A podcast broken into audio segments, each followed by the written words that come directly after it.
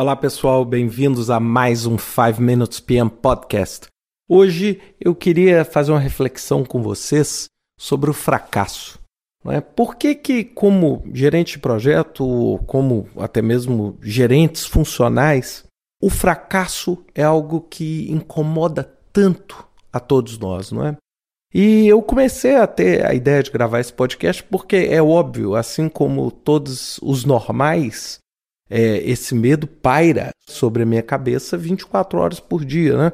O medo de realmente não conseguir entregar, o medo de não conseguir cumprir os prazos, o medo de fracassar, o medo de ser incompetente.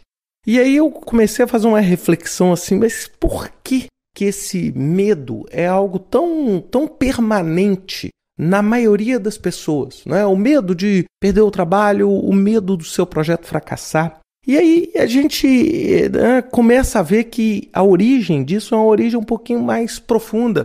Né? Como pai, né, e, e muitos de vocês que estão ouvindo também são pais, a gente cria os nossos filhos, a nossa sociedade cria os nossos filhos para serem perfeitos, não é? O que que é, você, eu brinco, né? Sempre o nosso filho é lindo, ele é o melhor jogador de futebol, é a mais bonita, é o mais esperto.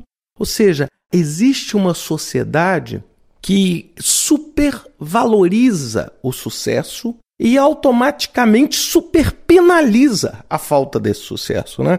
O fracasso. Então, você sempre tem dentro do seu trabalho um dos mecanismos que é o medo. O medo natural. E, e eu tenho falado isso muito e tenho refletido muito, porque hoje eu vivo na Dinamarca é, e é um dos países onde existe um, um, modelo talvez mais igualitário, onde talvez as regras desse jogo no qual eu fui criado não funcionam tão bem assim, né?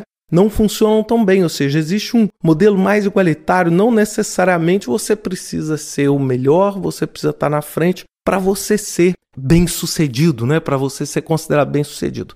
Esse é um pensamento interessante e é claro, né? Vocês vão falar, pô, o cara tá gravando um podcast de autoajuda? Não, não. Esse é um podcast de projeto. Porque se a gente pegar e fizer uma ponte para o trabalho que a gente faz em projeto, a gente se vê sujeito a esses mesmos princípios. Você sempre está trabalhando no limite, sempre buscando mais, sempre usualmente vendendo uma expectativa maior do que a sua habilidade natural de entregar. Por quê? Porque você precisa matar um problema a cada dia e o seu primeiro problema é conseguir viabilizar o seu projeto. E para viabilizar o seu projeto, muitas vezes você sujeita a um jogo sujo de promessas que você tem a absoluta certeza de que não vai cumprir.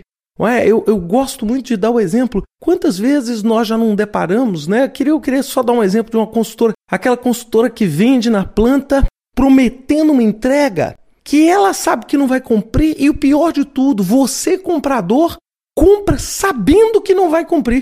E aí quando o não cumprimento acontece, você fala: "Poxa, fracassado". É porque é porque é tudo uma questão de expectativa. Eu já devo ter gravado uns três ou quatro podcasts falando sobre expectativa. E aí, nós mesmos, como gerente de projeto, muita gente me manda e-mail assim: pô, Ricardo, eu fiz tudo, eu estudei, eu, eu me certifiquei, eu me capacitei e meus projetos continuam dando errado.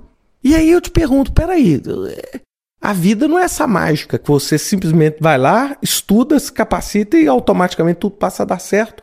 Você precisa entender o seguinte: Será que você está fazendo um plano factível?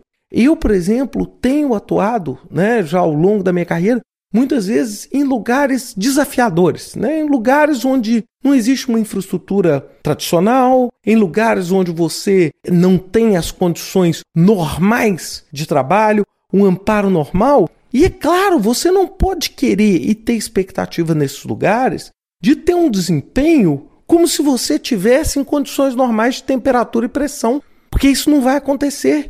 E esse é o grande erro do gerente de projeto. O gerente de projeto ele já começa colocando a corda no pescoço e subindo no banquinho. E aí depois, quando a coisa anda, alguém puxa o banquinho e fala: "Poxa, deu errado". É por quê? Porque você não planeja de uma forma realista. Você sempre planeja imaginando que os cenários são perfeitos, de que tudo vai acontecer perfeito, que a motivação das pessoas é infinita.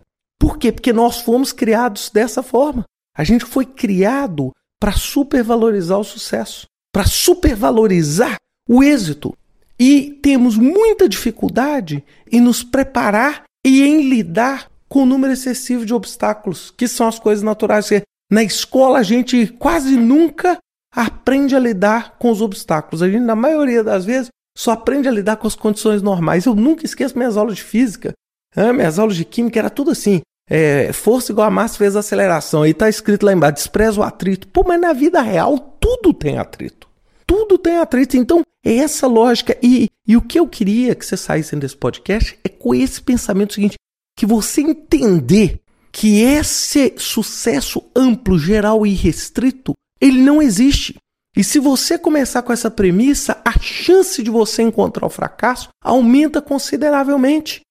Você tem que entender que o gerenciamento de projeto ele existe para aprimorar o resultado e não para isoladamente resolver todos os problemas da sua vida. Esse é o grande erro que a gente nunca pode deixar ele acontecer.